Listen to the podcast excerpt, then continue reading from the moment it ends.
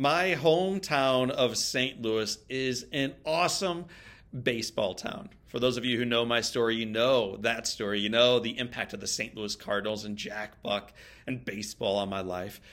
You also know it's a phenomenal hockey town.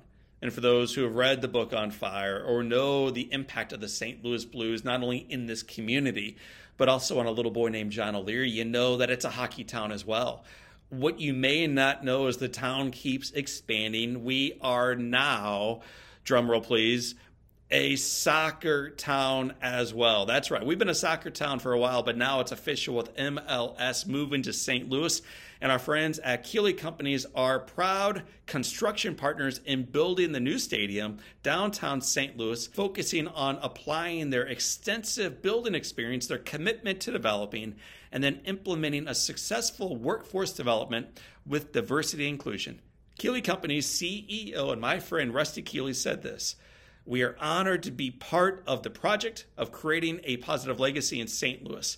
Learn more about that project and other projects going on at Keeley Companies by visiting them right now online at KeeleyCompanies.com. Welcome to the Live Inspired podcast with John O'Leary. John is the number one national best selling author of the book On Fire. He's a world class inspirational speaker, and he's the host of the Live Inspired podcast. John interviews extraordinary individuals on their life story so that you can wake up from accidental living and more fully live your life story. Here's your host, John O'Leary. Hello, my friends, and welcome to the Live Inspired podcast with John O'Leary. Today's guest is an Emmy Award winning journalist and reinvention expert with a successful television career that spanned 28 years, some of Liz Brunner's most memorable highlights might involve interviews with cultural icons like Oprah Winfrey or President Barack Obama. She might be remembered for working in Boston on the primary news desk during moments such as September 11th or the Boston Marathon bombing. We'll certainly be discussing those major moments during this conversation today. But I'm more interested in the journey that led to that news desk, that led to those news stories, that led to her understanding that what we've done in our past doesn't have to define at all what we are liberated and capable of doing in our future. Liz has a remarkable story. She started off as a high school music teacher and then took a risk and then another one, and then another one. And she's going to be unpacking those with us today. This conversation, my friends, it's going to give you permission to discover your authentic self. It's going to remind you that no knowledge, obstacle, or experience is ever wasted. And I think it's going to reinstill in all of us that the best of our journey remains ahead of us. I'm going to encourage you on the front side of this one to grab your favorite Live Inspired journal Get ready to open up your mind, your hearts, as I introduce to you my friend and soon to be yours. Her name is Liz Brunner. Liz, welcome to Live Inspired with John O'Leary. Oh, I'm so happy to be here, John. Thank you very much for having me on your show. I really appreciate it. Like we were talking before we hit record, it is my honor. I'm so fortunate to not only know you, have you as a friend now, but to have read your book before we unpack those things and so many of the lessons you've already taught me, if someone randomly runs into you, not in Boston, because I think most people up in Boston know you from other opportunities, if mm-hmm. they bump into you in an airport and you're just kind of, you know, moseying around and they say, Liz Brunner, you sound familiar. What do you do, Liz? How do you respond to that question today? What do you do, Liz? It's funny you should say that because what often happens is people may look at me and they think I might look familiar, but it's my voice that they say, they recognize sometimes first and they're trying to connect the dots. And mm. so it's really fun. And i will often ask them uh, where where are you from? Let's start with that because if they're from boston and they say you look so familiar. You sound so familiar. I will ask them if they had ever watched channel 5 because i was on the air here at abc in boston wcvb for 20 years 28 years in the industry but if people say, you know, who are you? What are you doing now? I love to say, well, that was my old life. My new life is that I'm teaching other people how to tell their stories. Well, we're going to unpack why you're doing that and the story that you have to share, because I think it's going to elevate ultimately not only what you've done in your life, what you've learned, but what we can accomplish in our lives going forward. Hmm. So the, the ability that we have to own our story, it matters. In, in preparing for this conversation, I was going to start in either Connecticut or Hawaii, and you understand the answers to both of those. I'd like to start even farther back, though. We're going to start in Japan. Talk about Russell and talk about Mary. How did these two individuals meet randomly uh, halfway around the world? Well, the two people you're talking about are my mother and my father. My mother is was from India, I should say, is from India. She's still alive. And my father was from New York, but his family was living in Japan at the time. And my mother was 18 years old, coming to America from India on board a French freighter. And she and my grandmother, her mother, were the only two women on board that French freighter full of French sailors. my grandmother was there to chaperone. And the reason that they were taking the French freighter was because it was the, the least expensive way to get to America. My mother was going to go to Oberlin College.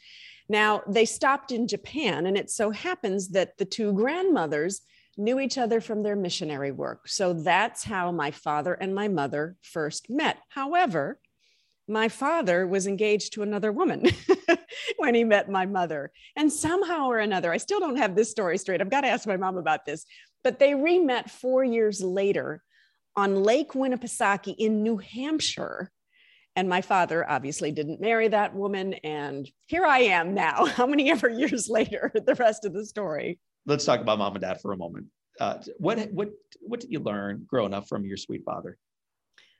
Oh my gosh, I think in many ways, John, he was a Renaissance man. He loved life. He loved everything. He was into wine. He was into birds. He was into fish. We had an aquarium. He was, you know, he everything that he did, he did with exuberance, if mm. you will. He wanted to learn everything. And, and we talk about wine, at one point in time, he had 750 pounds of Zinfandel grapes flown in from California to Illinois. And he set up this whole winemaking thing down in our basement.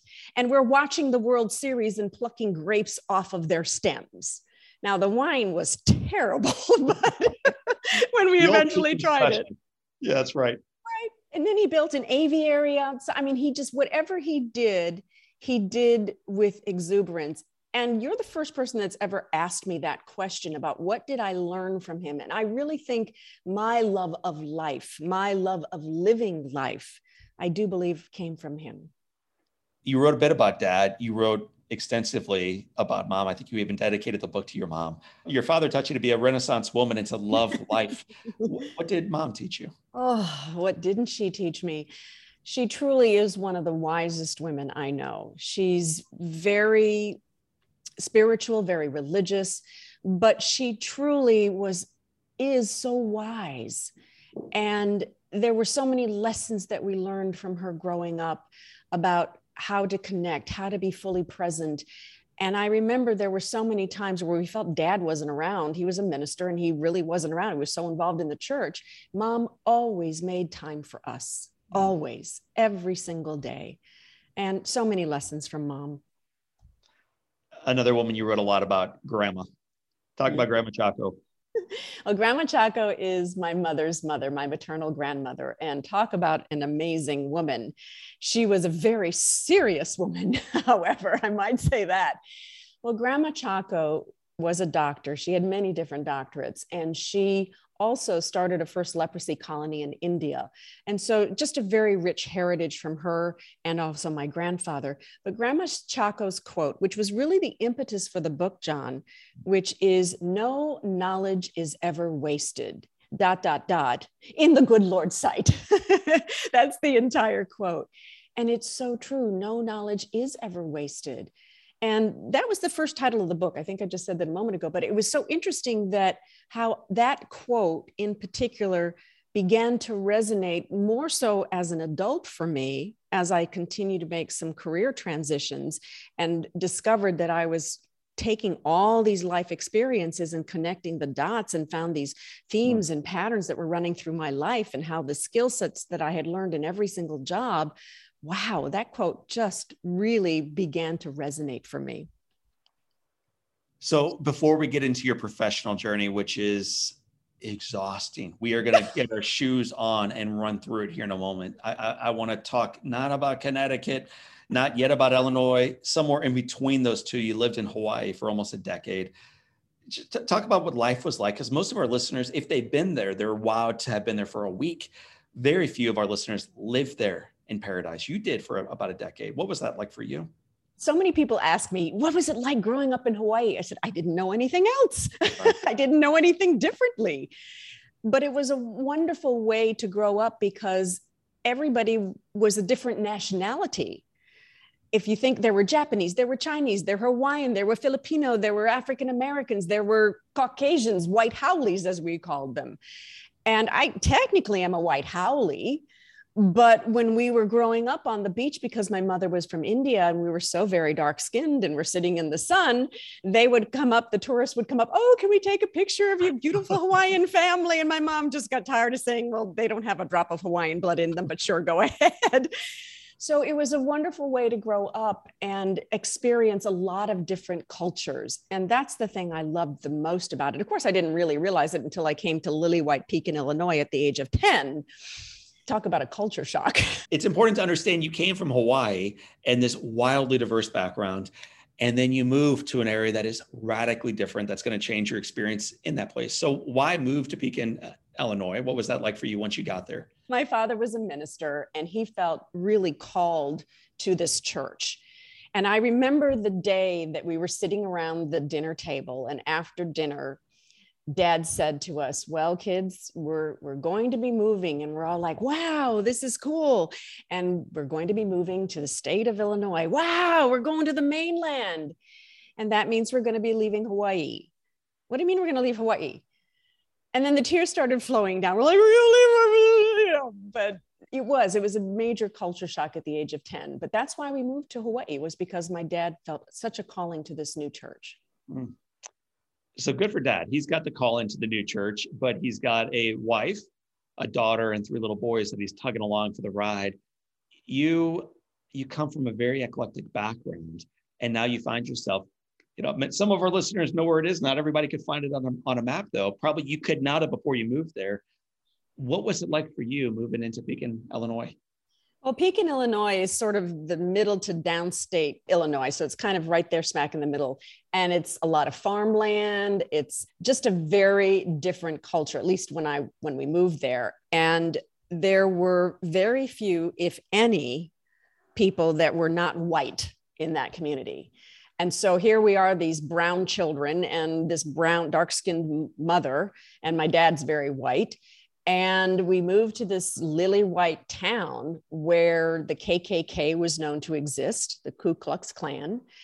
And my godmother was African American. And when she would come, you know, people in the church weren't sure what to think about this, but because she was my godmother, she respect, you know, they gave her respect. But it was very, very difficult because I felt ostracized. I experienced you know, racism for the first time in my life. I didn't even know what this was. People were calling me a Hawaiian nigger, and I'd come home crying, going, "What? What does this mean? I don't even know what this means." But it, I knew it wasn't good. It hurt. So it was, it was challenging. And and when I share that story, I know there's so many more people, John, who've experienced far worse, far worse prejudice than I ever did, or any of my brothers ever did but it was hard at the age of 10 you want to fit in. You know what that feels like at the age of 9 and 10 with all that you experienced with your burns. You want to fit in and you just don't feel like you do. You struggled with that for quite a while. This a this long time. desire to fit in for decades if, you know as you play it forward. As a young woman though you're wrestling with this. What allowed you to feel as if you belonged? But when did you find peace and when did, when did you find that calm and that that satisfaction with who you were this is going to sound strange, but it's only been in the last probably eight to 10 years that I finally don't know if I ever really ever fit in. I don't think I ever really felt like I fit in. I found a way to fit in, but did I feel like it on the inside? I don't think so because I didn't feel like I could truly be myself. It's not that I was inauthentic, but I wasn't allowing who I am at my core mm. to rise to the surface and be seen by everyone. And that's a difference. It's a profound difference. And here's a woman who spent two decades on air in Boston and years in Tampa and years in Illinois on television. Correct. Who felt as if during that whole time she did not fully fit in. So I, w- I want to come back to that in a moment. Not only did you do that, you also are Miss Marigold. yes. and we're going to go way back in time, dude. What, late 1979?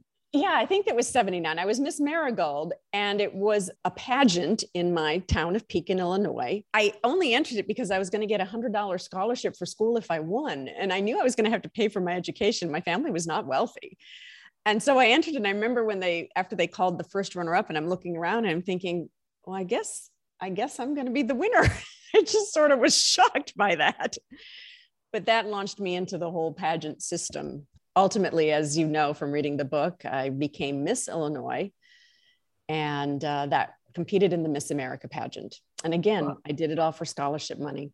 Talk about this though, because you, you candidly, you don't feel as if you belong. You don't feel perfectly beautiful on the inside or the outside.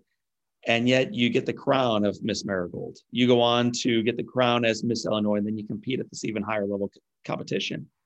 How do you walk on stage with your shoulders back feeling as if uh, I, I have every right as much as any of these other ladies to compete in this. Yeah, act as if, act as if. okay. You know, when I'm working with clients sometimes and they talk about, oh, I'm so nervous, or I don't have confidence, or I don't have this, or I don't have that, I say, sometimes you have to just go out there and act as if you do. And it's not that you're being an actor in your life. What you're doing is practicing what you hope you will become. You become hugely successful. You go on to college you major in education or music? Music. Talk talk about even the passion for music, and you become a classically trained singer, and eventually you teach high school music. Well, I'd grown up singing from the time I was knee high in the church choir. I was always up performing and and our family was always performing. We were we were known as the Von Trapp family of, of Pekin, Illinois. We'd go perform in nursing homes and my parents sang and they were in concert choirs and plays. And it was just we were always doing that sort of thing. And so that it kind of became expected that we should feel comfortable doing all of that.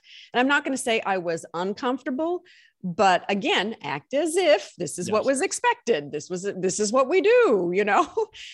And when i uh, went to college part of the reason i chose lawrence university's conservatory of music was because we had a, a choir festival called midstate nine where all the nine school districts came together. And dr carl erickson from lawrence university's conservatory of music was the guest conductor for all of us. And when he bounded on stage and he just was mesmerizing, he had this presence that was unbelievable. I was like, I have to go to school there. And that was the only only school I applied to. You mentioned the Von Trapp family. You, you were one of the Von Trapps, not only in church, you literally were one of the Von Trapps. You were Maria. I was. I did play Maria. I did uh, play Maria in the Sound about the role of Maria. I know you weren't expecting this probably as you stepped onto the Live Inspired podcast, but our family are huge Sound of Music buffs. We love it. So to be with Maria right now, I won't make you sing, but the hills are alive. Sorry, I couldn't. I have to burst into song. Feel Sorry. free. Cut down the drapes, turn on the dresses for the kids.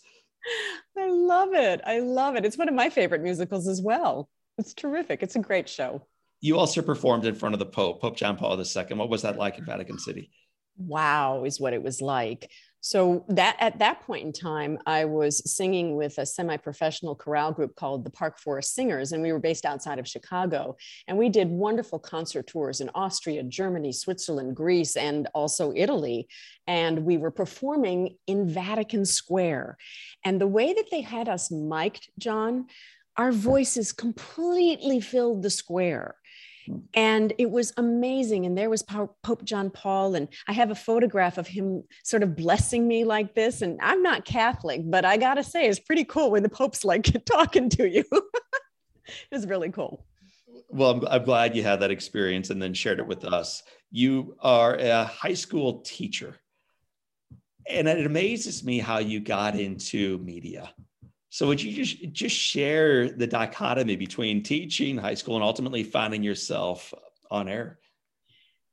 Well, after two years of teaching high school choral music, I loved the teaching, but I just felt organically, John, deep within my soul, there was something more I was supposed to do. I had absolutely no clue what it was. And so when my contract ended, I left and I worked in retail to pay the bills.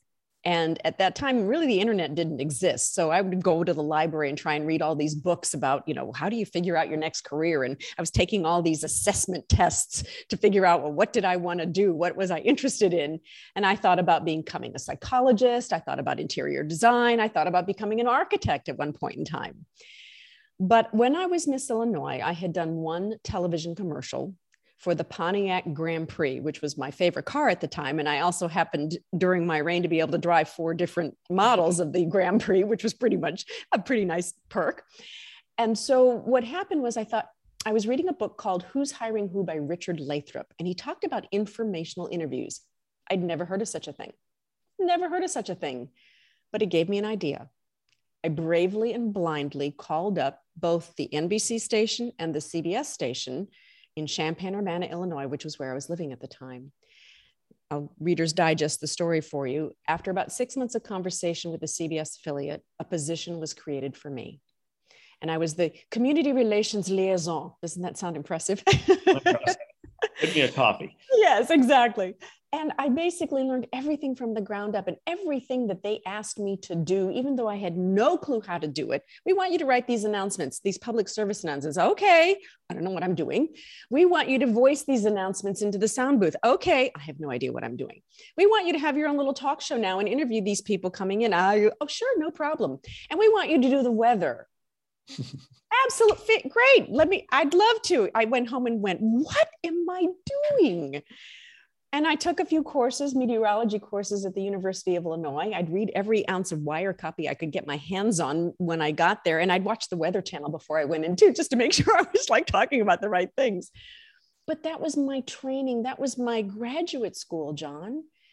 And I was there for three years. Then I went to Tampa, another CBS station. I was there for five years. Yep. Ended up being the news anchor on the morning news and and the director of community relations. I actually started as the director of community relations. That's why I went to Tampa for that job.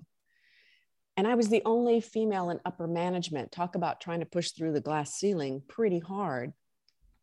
I was petrified. I'm like, are they going to find out I don't know what the heck I'm doing at some point in time? Talk about limiting beliefs and imposter syndrome. I'm like, I've never done this before. I've never been a manager. I don't know how to do this. But I figured it out. And then they asked me to be the morning anchor, and I was wearing two hats.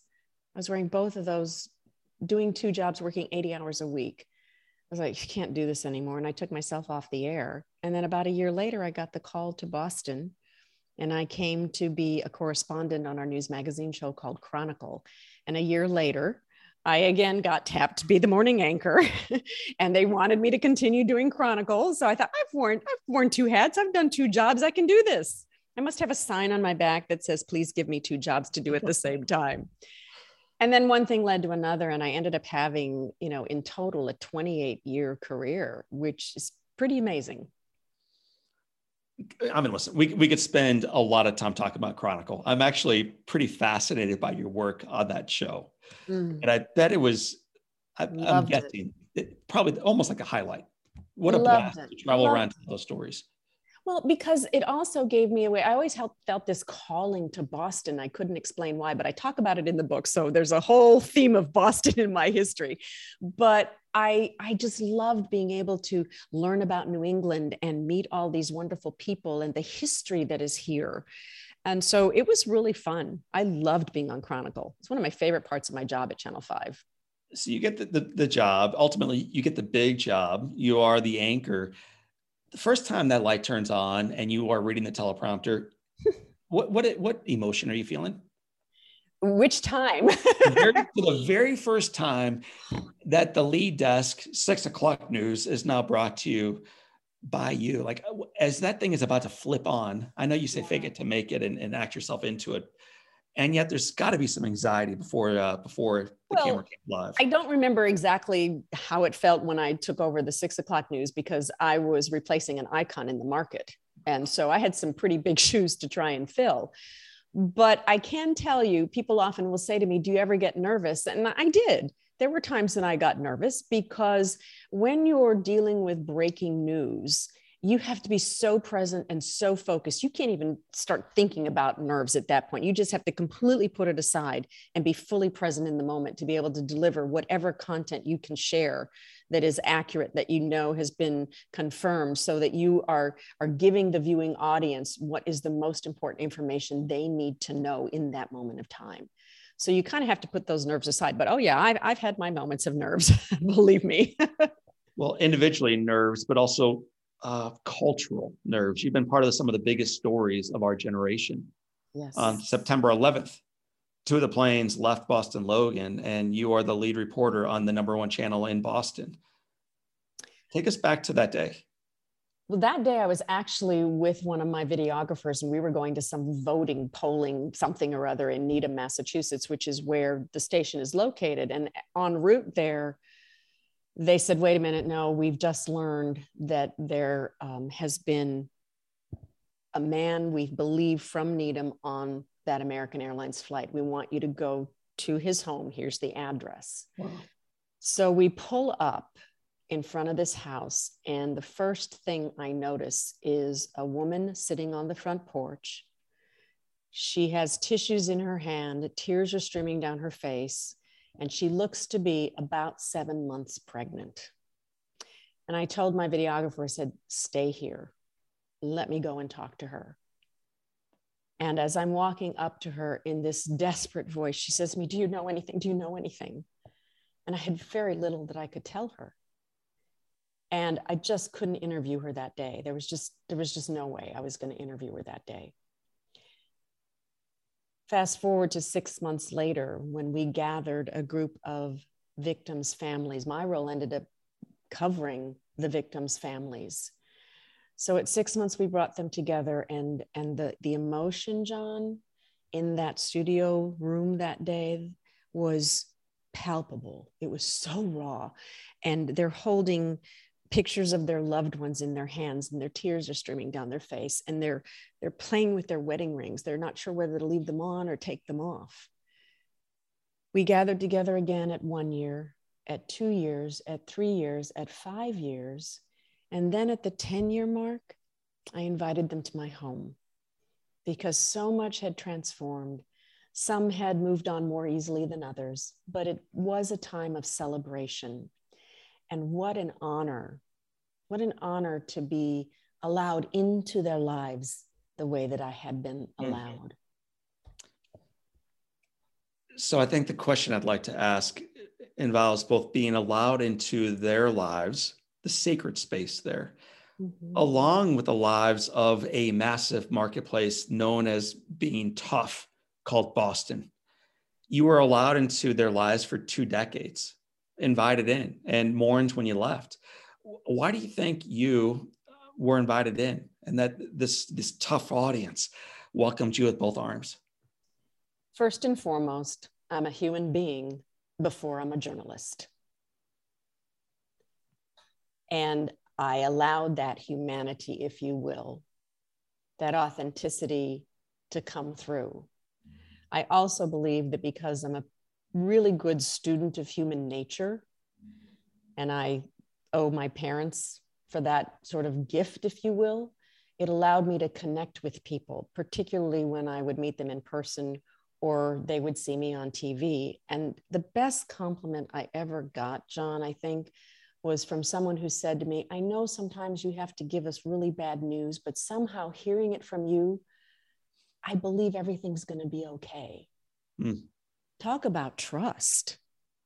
Talk about allowing you know, I mean, I'm in their homes, I'm in their bedrooms. If they have a TV on in the bedroom, you know, if it's late at night or early in the morning, I was in their kitchens, in their bathrooms, who know where I was, right? well, I watch, I watch your final broadcast and you said some people wake up with me, other people go to bed with me. And exactly. so you were in their family, no doubt about it. Was there a reporter or an anchor that you looked up to yourself? Oh, there were so many. I mean, eh, eh, the, at Channel 5, I mean, these were award winning journalists for decades. And we're not talking just they won one or two awards. We're talking Emmys, Edward R. Murrow, Pul- I mean, Pulitzers, you name it. And so I looked up to all of them, and it was hard because they all wore, in my opinion, the big J on their chest. And sometimes they let you know they were wearing the big J on their chest, and I didn't have the big J on my chest. Okay. So I was a music major. Tell us what the big J is. They may not. The big know. J is for journalist. It means that you know, I they've got the street cred, they've got the journalism degree, they've got the communications degree, they've got the journalism masters, doctorate, whatever. I was just a music major. but singing, I was sharing stories through song, and as a reporter journalist, I was sharing stories through the spoken word. It's all storytelling. Yeah. What a great opportunity then to pivot into ultimately ultimately your final broadcast. I try to watch as much of you on air as I could getting ready for today. Oh my gosh. I don't know what you saw. and you the your look changed throughout the decades and everything changed but one thing remains 28 years i went from short hair long hair short hair long hair short hair long hair. Come on i bet your wife your hair, changes your her hair. has, you haven't aged in 28 years so that that that i found incredibly impressive and remarkable. God bless you. I chose my grandparents very carefully. You understand that john. Well okay. i chose mine far more poorly so uh, anyway we'll come back to that when you and i do a separate interview sometime. Okay. Uh, the only time I really saw you get clearly emotional was when you were getting ready to say goodbye. And that was cool because most of us viewing, we know kind of how the game is played when the when the camera turns off. And we sometimes wonder, does the weather guy actually have pants on, or does he always have shorts on below the desk, and like all that kind of stuff? And we wonder, do they really like each other? Are they really having fun? When you signed off, it was very clear to me you loved them. And when they came over to say goodbye and they shook your hand and they kissed your the side of your head, like this wasn't good riddance. This was we are going to miss our friend. You're gonna make me cry. it was awesome. It was cool to see. Well, you know, 28 years is a long time in the industry, 20 of them at that station. And I had grown so much during my tenure in the industry. And really, it was only the last couple of years where I found my confidence, if you will. And I remember, and I share this story in my book, Dare to Own You, which is it's a funny story of when early in my career, and it was at Channel 5, when I one of when I first became one of the anchors there, and they brought in this coach consultant and they're reviewing my my anchor tapes and the, the coach says to me, Liz, just be yourself. And I'm like, but I am. I was trying so hard to be an anchor. I was trying so hard to be what I thought I should be, as opposed to just being me. Mm. And now when I look back, I just laugh. I just laugh because it was in those last couple of years, I was like, yeah, I'm just going to be Liz. you know, it's funny when you think about it like that. That's awesome because I think it ties directly into you not only knowing your story, but helping us know ours and own ours going forward. So let, us make a little bit of a pivot into no longer trying to pretend like we're someone we're not, but ultimately being fully who we are. How, how does one even begin to understand who who we actually are? Like, how do you make that pivot to recognizing maybe I'm not fully genuinely living my life? Mm-hmm. I think time sometimes helps. I think experience sometimes the the life's lessons the experiences the ups and downs. If we're willing to step back and put ourselves in what i like to call the witness position i didn't coin that phrase but i think it's very appropriate. When we're able to step back out of our life and look at our life from the outside and begin to look at those experiences and connect the dots of the themes and the patterns and the lessons, if we're willing to look at the lessons and learn them, then we can begin to own them. And when we begin to own them, then we begin to own who we are mm. and our authenticity. I'm not saying it's easy, but I believe that's the first step to owning who we are and finding out what that authenticity is about and it's it's hard it's scary sometimes again you want to fit in we all want to be seen and heard for who we are but if we don't allow that to come out How are we going to be loved for who we are? So, even unpack that farther. How do we begin to give ourselves the space and the time and then do the work to discern who we really are? We don't have two media jobs. We weren't, weren't working 80 to 90 hours, but everybody right now is running. And if you're running, you're not ultimately pausing and embracing the gift of your life frequently. So, how do we create the space to embrace who we truly are? I think it begins first and foremost with giving yourself permission to even do so because too often I think we're too afraid to do that. I can't go there. That's too scary. Nope, not going there. So you have to be willing to give yourself permission. And once you give yourself permission, I think it comes down to making the commitment to dig deeper and to dig a little deeper and to dig a little mm. deeper. In the book, at the end of each chapter, I have a section called Time to Reflect with a lot of poignant questions that I've asked myself that I hope the reader will pay attention to, will put the time in and ask themselves those questions so that they can begin to go deeper and deeper. And sometimes it takes, you know, professional help. I'm not going to lie. I've had, you know, counseling and therapy along the way. Thank God for that. I also believe because I have a faith and I'm very spiritual that when I'm able to connect with whatever you want to call it, God, the divine source, the universe, if you can be quiet enough to listen, you will be guided. Mm. You will you will learn who you are. How have you discerned in your life a woman who's made 37 different pivots and a 38th on the horizon when it's time to begin wrapping up a chapter and begin writing a new one? For me, I just felt it organically. I, it just truly was something within my soul. I couldn't explain it. I wish I could explain it, but I just knew deep down there was there was more I was supposed to do. And and I also believe that no matter how successful we are, John, no matter how happy we are, no matter how much money we're making, I believe in this day and age, we should all always be thinking about, hmm, what else might I do? How else might I be living my life? How else might I be of service and share my gifts with the world? I have a personal theory, which is that I don't think it's a coincidence that the pandemic happened in 2020.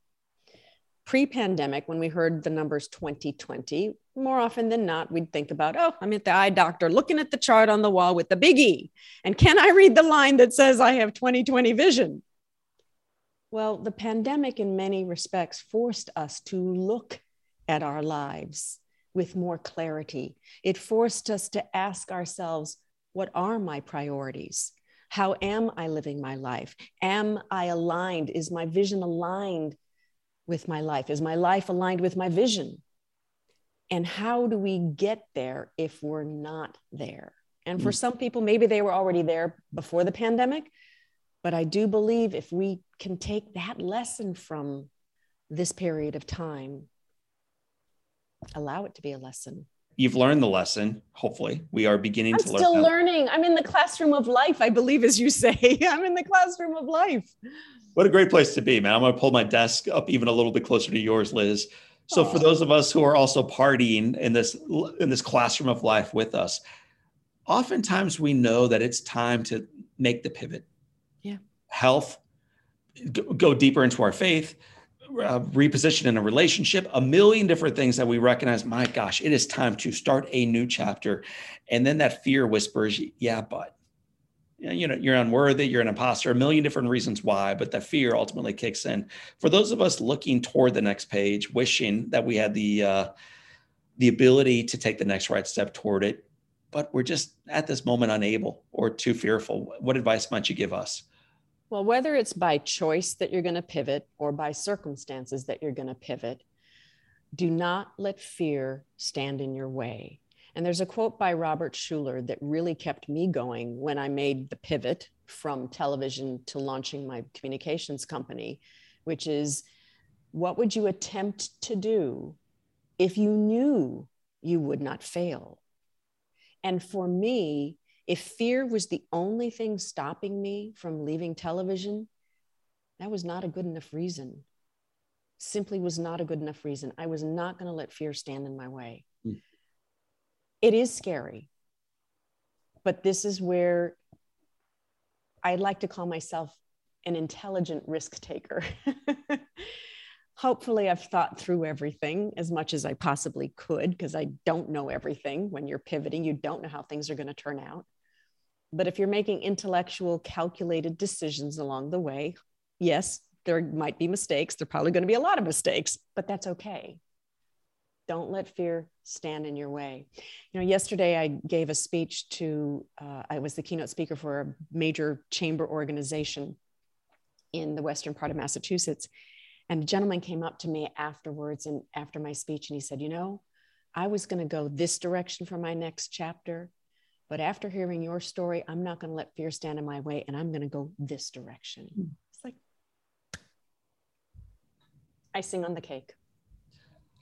I'm curious, what, what was it about the message in Western Mass that you delivered yesterday at this chamber event that allowed a guy who was going to go in one direction to make a 90 or 180 degree turn?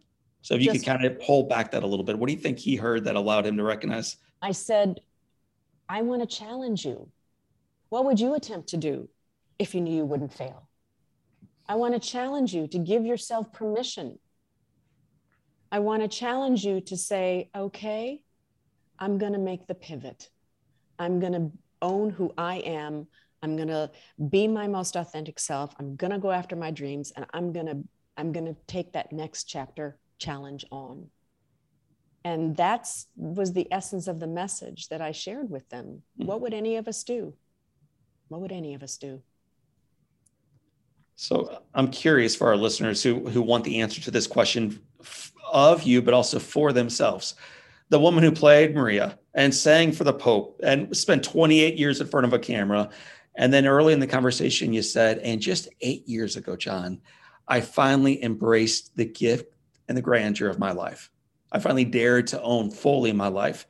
What changed? What allowed you ultimately, after decades of kind of playing the role of imposter, to then fully embrace who you are? I think I'm still on that journey. To, to be truthful, I'm still owning who I am. And I think that that will continue as I can continue to transform and create my own next chapters, whatever that may be. But I think what allowed me to do so was when I started working with clients and sharing with them the techniques and the tips and the experiences that I had and how I could help them. And I was using the gifts that I believe that I've been blessed with since birth and have honed all these skills and seeing them succeed. I always see their success before they do. But when they see it, when they feel it, it is the best feeling in the world for me. To me, that's success. And so now, as I'm seeing the fact that I'm helping other people be successful, that helped me own more of who I am and, and believe that, yes, I do have these gifts. I do have these skills. I can help people. I can be of service. I can contribute. I am of value. Mm. So I wrote down 47 different quotes, I think, from your book. I'll, I'll ask you about two of them right now. Otherwise, we will absolutely run out of time. Quote number one sometimes being imperfect is more perfect because you are being your best authentic self. One more time. Sometimes being imperfect is more perfect because you are being your best authentic self. What does this mean? Well, that is my quote. Thank you for choosing that one. But it is, look, none of us are perfect, John. We're all human. We're going to make mistakes. And I know there are perfectionist people out there, and I have some of those tendencies every once in a while. I have to cross the T's and dot the I's. But the fact of the matter is, you know what? We're just human and we're going to make mistakes. It's okay. Just be you. Just mm. be you.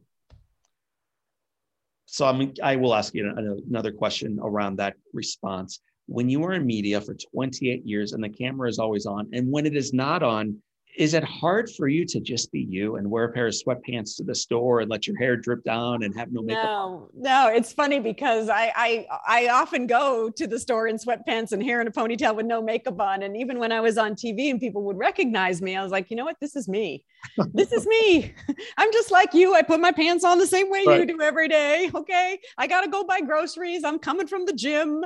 Yeah, I'm just me. This is me. And in fact, I would often go into the station without any makeup on intentionally. intentionally. Tell me why. Let, let our listeners know why you would do that. Oh, there's so much more about it in the book, but because people have said to me, You're so beautiful. And I'm like, I'm just Liz. I'm just, can you just look at me as just Liz? Look, yes, I'm thank you, mom, dad, grandparents. But, and thank you, makeup artists. I know how to do makeup. I know how to wear clothes. I take care of myself. But I'm just Liz. I'm just Liz. I told you before we recorded, I have 46 pages worth of questions. One of them was around porterhouse steaks being your favorite food. yes. So, although you do take care of yourself, you do have some guilty pleasures, but that's not the question now, just Liz the, the next question revolves around this quote You have to choose confidence, and you have to choose it daily. Yeah. The confidence barometer goes up and down sometimes. It's there's an ebb and flow to it. Some days we're like, hey, I'm on top of the world, I'm rocking it. And other days you're like, ugh, okay, I don't feel my best. It's okay. I choose to be confident. I'm going to choose happiness. I'm going to choose joy. I'm going to choose being confident today even if I have to act like it. Mm. I'm going to make that choice. You, as you look back on the resume, have accomplished so many things, and most recently, best-selling author. So, as we wrap up, we are about to move into what we call the Live Inspired Seven. But before yes. we get to two questions, number one is why did you write the book? Because I felt compelled to do so, John. There's no other explanation a lot of people for years had been saying, Liz, you should write a book. I'm like, oh, okay, maybe someday. I don't know what I'd write about. I tried writing it back in the summer of 2019, went off course, stopped writing. And then I picked it back up again last year, April of 2021, when I got connected to Grace Point Publishing. And a writing coach who said, I want to know more about this story. I want to know more about that story. You do? Really? Okay. She said, keep writing. John, the more I wrote, the more I had to say. And the more I had to say, the more I wrote. I truly felt like I was getting downloads from the universe. I, I had to write this book. And by the end of July, I'd finished the manuscript. That's pretty quick. It still seems surreal. It really does. I mean, it, it I'm, I'm going to get emotional. I'm very humbled and honored. And I'm proud of myself that I did it one of my favorite acceptance speeches of all time and my mom will get mad at me for saying this, but Snoop Dogg one time won an award and he began by saying, I want to thank me. and then he goes on to say, like, I want to thank me for waking up early before everybody else. I want to thank me for believing when no one else believed. I want to thank me for working hard. And he goes on and on and on. And so, yeah, we, we do recognize that. our life comes from God and we are blessed by that truth. And we did have amazing parents and a beautiful grandmother and all these other blessings and, and mentors along the way. And you wrote it. And that, that is worth celebrating today. So, congratulations on, on you writing this worthy book. When we read it, what do you hope we might receive from it? If I can create next chapters, anybody can. Anybody can. The book is called Dare to Own You.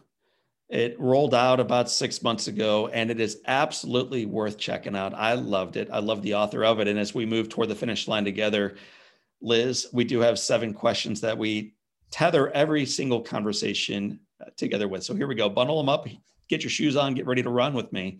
Okay, I got my seatbelt on. I, I heard your brother Stu used to pull you along for races. So Stu, Stu, join us in studio real quick. What's the best or most impactful book you've ever read? Okay, you're going to think I'm sucking up to you, but this is the honest to God truth. I don't do it if I don't do what I think you're about to do. I I'm going to do it because I just read your book in awe, your newest book, and I laughed out loud. I cried out loud. I felt like I knew you and that our souls were meant to connect and we were meant to meet. And I felt so inspired and so happy when I was reading it because I felt like it was me also. Wow. Now, granted, our stories are completely different, but I loved it. I absolutely loved it. Sorry, it's the truth. I, am so you have to accept it. You have Thank to accept it. I'm lousy at taking compliments, and I, I I've never heard that before uh, from a guest. So thank you for saying that, and it means more than you know. And that book, for those who've never read it, Jesus says, "Let the children come to me." And when he says that, it is not about under the age of 11. Come on, people. Over the age of 12, no more. It's around a mindset and a heart and a tenderness and an openness and a playfulness and a joyfulness that we had and that we frequently leave behind. So, and Liz, it, yeah, and it's you. about the inner joy. And it's why I started ballroom dancing a year ago. Awesome. Was because I wanted to allow that inner joy to rise to the surface. It's not the first time you've been dancing, though. I know you uh, are a heck of a dancer. Oh, no, no, this is so much harder. Okay, wait, that's a whole nother story. I'm going to do my first dance competition coming up. I can't believe it. Okay, okay. Next question. Next question. It doesn't get any easier, but here we go. What is one positive characteristic or one trait that you possessed as a little girl growing up, growing up in Hawaii that you wish you exhibited as brilliantly today? You know, it, it kind of goes on the theme that we were just talking about is that I think I had an inner joy and I love wonder. I'm very curious. And so I really feel like, I mean, I'm I've always been curious, but that's something I love about myself is my curiosity. Now it drives some people a little crazy, but I'm always asking why. I always want to know how something works. So curiosity, Don't lose. joy. It's awesome and attractive and a differentiator. If your home caught fire, the one where you and I are recording this interview in right now, and all living things are out, and you have an opportunity to run in and grab one item, a physical item, what would you return with? I do my best to grab all of my journals because I've been journaling for almost 40 years now and I started putting them on my computer. So I have to grab my computer because a lot of that content is there. What have you received from journaling? It's something I beg our listeners, whether they're in audiences live or podcast, tuning in afterwards, to consider doing in their lives. What have you received from journaling? Well, for one, it can be very cathartic. And for me, it's a way to process. And I, I write very extemporaneously. So whatever I'm thinking, whatever I'm feeling, it goes down. And oftentimes I will go back and look at it and I'll like have a, this kaleidoscope moment, something clicks. And that's how I process. I that's how I learn about myself. That's how I express myself. It's just a way for me to know more of me and own more of me by my journaling. Liz, if you could sit on a bench on a gorgeous, whether it's Pekin, Illinois, or Hawaii, or in Boston, or anywhere else around the world, if you could sit on a, a bench on a perfect day and have a long conversation with anyone, living or deceased, who do you wish to have that conversation with? The Dalai Lama. Yeah, I know you want to interview the Dalai Lama. Why the Dalai Lama? He's enlightened. You know, he's wise. At least my perception of him is both of those two things. I would want to just learn. I would want to just absorb whatever I could from him, his energy, if nothing else. What's your first question of the Dalai Lama? what does enlightened mean? And I know when you inter- interviewed a guy who I've heard of named Barack Obama, you saved your best for last. What would your final inter- final question of the Dalai Lama be? Ooh, um, they're calling the Dalai Lama away. He's got another meeting. Liz, time for one more. What's, what's your final the, question? What's the biggest lesson he wants the world to know today? Mm if you if you could jump into that robe, what do you think the uh, response might be? What's the lesson we need to learn about the world today? We're all connected. It's all about love. It's all about taking care of another human being. I don't know if that's what he'd say, but it's pretty good guess at it. I do. I think we're we are all connected. We're all here for a purpose with a reason and if we can figure out what our gifts are and share them with the world, that's why we're here. What's the best advice you've ever received? Mm, it's a quote from my mom, actually, which is the goal of living is to be able to absorb all of the pain of life and lose none of the joy. That's awesome. What does that mean? life is going to be hard sometimes. Life is going to throw you curveballs. Life is going to be challenging. I don't have to tell you that, but I don't have to tell any of our listeners today that life is hard sometimes. But if we can learn to rise above those tough times and and just know that there is joy out there there's still joy there's always something to be grateful for something to be thankful for and if we can just find that one little nugget sometimes that's all we need to cling to for hope. Liz, if you could whisper some encouragement into the the Miss Illinois. So you're about age 20. What advice would you give yourself looking back on that young woman? It's all going to be okay. Not necessarily easy, but it's all going to be okay. And everything is unfolding for your highest good and trust that. Trust that. Liz Brunner, author, leader, friend. It has been said that all great people can have their lives summed up in one sentence. How would you like your one sentence to read? I'm going to turn it around. How would you think my one sentence should be? So I'll give a go at it and then I still will demand an answer from you. So my one sentence would be Liz spent a lifetime reporting on the lives of others before she dared to earn to own her own life. And in doing so, not only elevated her world, but the world itself? And my first response when you asked me that question was that she dared to own who she was. It may have taken a full lifetime, but she dared to own who she was. Well, my friends, she did indeed dare to own who she is and who she was. What a gift it has been. Liz, I want to thank you for following the voice to write the book, to follow where you knew your life was going to ultimately lead next and for sharing that story with all of us. I am so honored to be with you, John, and grateful for this opportunity, grateful that we have connected. And I look forward to seeing where this new friendship will go. Liz, final question Where can we learn more about your most recent book? Oh, thank you for asking. uh, it, it is, uh, you can just go to lizbrunner.com, which is my website. It's right there on the homepage. Uh, of course, it's on Amazon, it's on Barnes and Noble, it's on, I forget all the other sites that you can probably get it, but the easiest place is just to go to lizbrunner.com and you'll find it right there. Well, lizbrunner.com. I want to thank you for joining us on the Live Inspired podcast. My friends, that is Liz Brunner.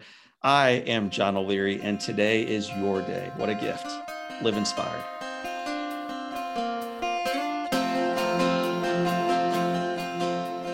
My friends, like you, I'm always looking for a couple specific takeaways from any conversation, in particular on the Live Inspired podcast conversations.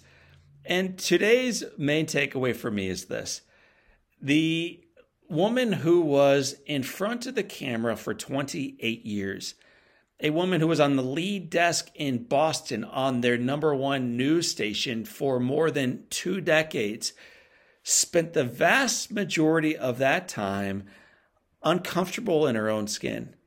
She wasn't extraordinarily confident in who she was, how she showed up, how she appeared until just eight years ago. For me, it's just yet another reminder that just because someone seems like they are all put together, that their family is perfect, their professional career is perfect, the outside life is perfect, so often that's just not the case.